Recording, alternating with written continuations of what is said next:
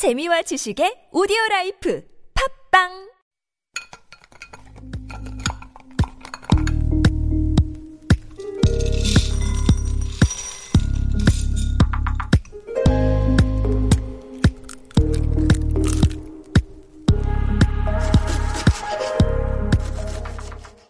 Hello, hello. My name is Matthew Chung. Welcome back to Super Radio. This is Korean Delicacy on TBS EFM 101.3. I've been a chef now for over 12 years, cooking all around the world, and Korean Delicacy is all about the most delicious things to come out of Korea. I have a bit of an obsession with tiny kitchens. So my tiny kitchens in Korea used to always bug me, and I used, but until I stopped fighting and learned to embrace them. Once I really took on the challenge of making a small space workable, I can't turn back. They're a breeze to clean up and everything is in reach. They're perfect. So if you want to see how I do it, join me today as we go on a little tour of my tiny home kitchen. So my kitchen, it's even smaller than most. Imagine a small kitchen. Then imagine it's even smaller than that. So the actual cooking area, it's so narrow that I can't even spread my arms out all the way. It's basically a sink, two burners, and almost no counter space. There are cupboards on the top and there's shelving on the bottom. We actually had to take out the doors for one of the bottom cupboards to put our oven in. And that's the kitchen. That's it. It's maybe it's smaller than most closets, I want to say. So what we had to do is we had to take what used to be the dining table area and before we moved in there was a four person like a very small four person or a large two person dining room table there so we had to basically use that to put in a little work table and a refrigerator. And then our living room became the dining room. And then our second bedroom became the TV room. So we had to shift everything over just to make enough room to be able to actually cook full meals in. And here's the thing it works out really, really well. We took a lot of time planning it out. So we have some top tips for making the most out of your kitchen, what we learned in the months and months it took to really get to a place that we're happy with. So if you're starting from scratch, if you're moving to someplace new, here's the number one tip I can give you in terms of planning out your small kitchen. Find the largest refrigerator that will fit in that space. Because even if you're tight on dry storage, cupboard space, shelves, or counters to work on, a little elbow grease and ingenuity can usually open something up. But your cold storage space will pretty much always be limited by the size of your refrigerator. And if you're not in a place where you can choose the size of your refrigerator, if you're already there, if you're already living someplace, at least in the wintertime, utilize your veranda, your back balcony. It gets cold enough so that you can at least chill something overnight there. Next, utilize your walls. So, if you're living in Korea and your landlord allows you to drill holes in your wall, then you have the potential to unlock a whole bunch of space. Now, keep in mind, not every landlord will allow you to do this, but uh, there are a couple of situations. One, in the in our case, the wallpaper on our walls is fairly old. So when we in talking to her, she said once we move out, she's planning on replacing it. So go ahead, drill some holes in the wall. Other times, I've heard other people that worked out with their landlords that they will pay for, say, half of replacing the wallpaper once they move out. So, but I mean, if you don't have to pay anything, of course, that's the best case scenario. And note this most walls in older Korean buildings aren't sheetrock, but instead they're solid concrete. This means you're going to need some special tools in order to drill into the walls. So, the type of drill you need, not every drill is going to work. It's a, called an impact hammer. So not only does it turn around and drill in, but an impact hammer drill actually goes in and out as well. So it actually bangs it like a hammer as it drills in. And so if you know that you want to put up a couple of shelves and you only plan on using it once, don't buy one. Borrow. Because your local Jumin Center will most likely have power tools for rent. And so when I say utilize your walls, I'm going to be talking about putting up like, you know, open shelving. You can get some for dirt cheap. You know, the ones at that, uh, Swedish meatball store that also sells furniture, and then also online on uh, online shopping malls as well. You can find a ton for under twenty thousand, maybe even some for under ten thousand won a piece. So, step three: shop tiny. There's always a smaller version of what you're looking for. I love our water filter. I'm immensely proud of finding something that's incredibly affordable, looks sleek, and has a tiny footprint. It's something like 10 centimeters by 40 centimeters. It's incredibly tiny. And because we don't go through one of those pricey subscription services and instead change our own filters, we save a boatload of cash. I pay for my mom's water filter service at her place. It's 45,000 won a month, which is ridiculous, but hey, it makes her happy.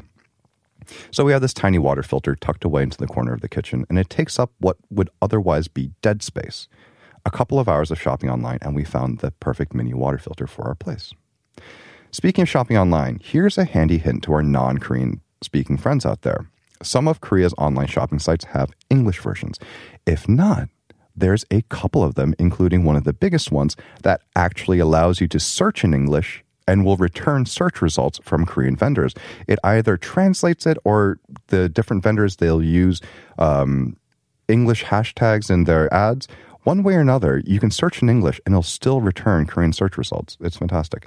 I use this uh, function all the time, even when I'm not shopping. Sometimes, when I'm trying to figure out what something is called in Korean, it can be a challenge. I had a translation project come up some weeks ago, and I had to figure out how to translate the word closet auger in Korean. If you've never seen one of these before, it's basically it's a type of drain snake, a stiff metal cable attached to a crank on a long handle that you use to unblock a toilet. And the dictionary wasn't any help, so I typed it into an online shopping mall and boom, apparently this specific type of drain snake is called a nakshide chongsoki, a fishing rod cleaner, which makes sense. It kind of looks like a fishing rod. I would have never come up with this on my own though. All right next tip think outside the kitchen. So, we're fortunate enough that our back veranda is right next to the kitchen, so it was the obvious choice to use for storage. We lined the whole wall with cheap, cheap shelving. I'm talking about 5,000 won per shelving unit. They're pretty flimsy, so we bolted them to the wall definitely don't overpay for shelving for areas like basement or verandas. However, the air in Korea isn't the greatest, as we all know, and our building is definitely on the old side, meaning that our veranda is, is a drafty space with lots of wind blowing in. That means the area quickly becomes grimy. At this point, the solution is either put things in large bins, containers, or what I do is for things that won't fit in bins, I'll take trash bags and I'll close them up so to protect it from the dust. So you can use your veranda area, but we also have a pantry in our living room that's kind of disguised as a piece of living room furniture. And then, like I mentioned before, shelving all over the house. The door to our bedroom, basically, it opens up to a wall, and there is this 30 centimeter space behind the door. And so we have a series of shelves back there, and when we keep the door open, it hides everything. Next, portable cooking devices are your friend. We only have two burners on our stove, and so whenever we need to do a little bit more, we have a couple of portable burners to help us out. So, to make things work in a small kitchen, here are 10 things I can't live without. Number 10 on this list is a masking tape dispenser. So, in restaurants, we use masking tape to label everything. And putting it on a dispenser just means that it keeps it out of the way and easy to use. And for home kitchens, this is one of the best ways to reduce waste, just because you can put in on the date where you bought everything. So you know how old everything is and what needs to be cooked first. So you're not throwing away anything. Next, box cutter and scissors, because when you, whenever you buy anything, it's going to generate some amount of waste. And we buy a lot of things online, which means a lot of boxes are coming in. Having a box cutter on hand and scissors for, to open up packaging makes clearing away all that waste really easily. And believe me, we have a tiny little space for recycling. So breaking down boxes and organizing them right away, make sure that that area stays nice and manageable. And so stackable recycling bins. Again, our space that we have for recycling is maybe smaller than a meter and a half square. So our recycling bins are stackable, which means they don't take up a lot of floor space. Next, a good rice storage bin and the best rice cooker you can afford. So the reason why you want a good rice storage bin is because if you're just keeping the rice in the bag or and with one with an ill-fitting lid, you're running the risk of getting bugs in your rice. And one of the reasons why you want the best rice cooker you can afford is because you can do a lot more than just cook rice in a rice cooker. Search online, you'll find thousands of recipes. You can do a cheesecake in a rice cooker. You can make porridge. Can cook other grains in there. We use ours as a multitasker all the time. So the next one, this is one that I really, really love. And I was kind of skeptical of this one first, but I'm glad we ended up getting it. And that's an under cabinet drying rack. So instead of a drying rack that you have next to your sink where you're stacking things up on it, this is one that you drill on the bottom of your cabinet, assuming that you have a cabinet on top of your sink. And it just opens up so much room. We were able to basically have, you know, dinner parties of 6 to 8 people and have all of the dirty dishes, glasses and pans all drying at one time. And that frees up space all over the rest of the kitchen, our very very tiny kitchen. Next, we have pegboards. And I think this might be the thing I'm proudest of in our kitchen. So on the walls, essentially all lining the entire kitchen, we have pegboards. And so what pegboards are, they're these wooden boards that have holes in them. And from there you can hang hooks, you can hang tools, and this way we can have all the tools on the wall and get them out of the shelves because we have very very little shelf room. Next, we have one good cutting board. You just need to get one. And just in the rare instance you need more than one cutting board, say someone's over and they're cooking with you, buy a couple of cheap cutting boards as spares, but just get one good cutting board. I'm talking about one that's made out of wood or a high quality plastic one that they'd use in a restaurant.